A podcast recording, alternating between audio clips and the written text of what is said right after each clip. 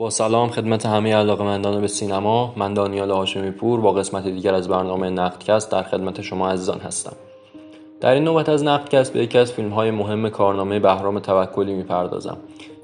فیلم اینجا بدون من که اختباسی از نمایشنامه از تنسی ویلیامز به نام باغ وحشی شیشه تقریبا یکی از اولین نمایشنامه های موفق تنسی ویلیامز که باعث مشهور شدن اون در سطح جهان شد.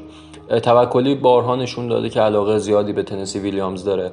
قبلا نمایشنامه مهم اتوبوس به نام هوس رو تبدیل به یک تئاتر کرده بود و روی صحنه برده بود که اون هم ازش استقبال شده بود. و بعد از این فیلم اینجا بدون من باز هم برمیگرده به تنسی ویلیامز و فیلم بیگانه رو این بار از همون نمایشنامه اتوبوس به نام هوس می‌سازه. اینجا بدون من فیلم روانشناختیه. یعنی اساسا همین روانشناسی شخصیت هاست که اصل اساسی جذابیت فیلم رو شکل میده. یعنی با وجود یک لوکیشن محدود اما به واسطه در وهله اول پرداخت دقیق شخصیت ها که مدیون همون نمایشنامه تنسی ویلیامزه و در وهله بعدی بازی درخشان بازیگرهاش تیم بازیگری که متشکل از چهار بازیگر اصلی یعنی فاطمه معتمداریا در نقش مادر صابر عبر در نقش پسر خانواده و نگار جواهریان و پارسا پیروزفر هست موفق شدن که در واقع کارکترهای خودشون رو به بهترین شکل ممکن به تصویر بکشن. هر کدوم از این شخصیت ها دچار نقص های هستند و اساسا مشکلات روانشناختی دارن. یعنی یلدا دختر خانواده که خب به خاطر اون مشکل فیزیکی که داره دچار عقده حقارت هست و از خونه بیرون نمیره خیلی در جمع ها احساس ناامنی می‌کنه و پسر خانواده به یک شکل دیگه شیفتگی که نسبت به هنر و سینما داره وقتی در تضاد با محیط کاریش و مسئولیتی که نسبت به خانوادهش داره قرار می‌گیره اون هم مشکلاتش سر باز می‌کنن و خودشون نشون میدن.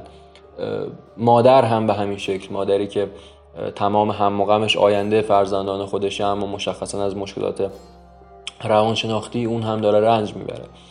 و تمام اینها دست به دست هم میدن که فیلم یک فیلم شخصیت محور بشه. یعنی داستان آنچنان نقش پررنگی نداره و این شخصیت هان که پلات یا همون پیرنگ فیلم رو پیش می‌برن. موقعی که اولین بار فیلم اینجا بدون من اکران شد هر کسی که فیلم رو دید معتقد بود که پایان بندی فیلم مهمترین بخششه و قابل بحثترین. یعنی تقریبا متفق القول تمام بینندگان فیلم این رو اذعان می‌کردن که پایان بندی فیلم پایان بندی به شدت قابل بحثیه. و همین روی کرد هست که باعث شد که اون موقع بگن که بهرام توکلی در ساخت این فیلم سعی کرده که مرز بین خیال و واقعیت رو برداره. امروز به نظر من این قضیه خیلی درست نیست. یعنی به نظر من مشخصا اتفاقا بهرام توکلی با کدهایی که میده خصوصا در اول داستان در اون نریشنی که صابر عبر در خواب و بیداری خودش تو اتوبوس میگه به نظرم داره مشخصا کد میده. و بعدا هم باز در اون دیالوگی که مادر و خود شخصت صابر عبر دارن در مورد خودکشی دست جمعی باز هم داره کد میده که ما بفهمیم که اون پایانبندی یک پایانبندی کاملا خیال انگیزه و اتفاقا همین مسئله باعث تلخی دوچندان فیلم میشه. یعنی حتی نسبت به نمایشنامه تنسی ویلیامز هم فیلم بسیار تلختره. این مسئله یک جور دیگه هم خودش رو نشون میده. فیلم به شدت در مورد سینماست در مورد ذات مدیوم سینما و یک جورای ادای دین بهرام توکلی نسبت به مدیوم مورد علاقشه. و میشه این رو اینجوری تفسیر کرد که شخصیت صابر ابر که این همه علاقه به سینما داره در اینجا هم داره یک فیلم کارگردانی می‌کنه و اساسا اون پایان بندی خیال انگیز اون بهشتیه که شاید در ذهن خودش متصوره برای خانوادهش ولی هیچ وقت نمی‌تونه بهش برسه.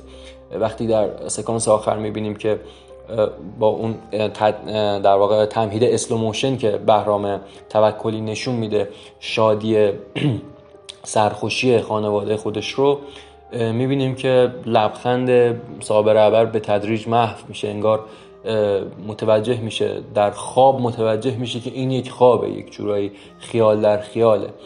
و به نظرم تمام اینها می‌دهد این رو که فیلم کاملا پایان بندی خیال انگیزی داره اینجا بدون من به نظر من یکی از بهترین فیلم های بهرام توکلیه و کنار من دیگو هستم میشه ازش به عنوان بهترین فیلم بهرام توکلی یاد کرد.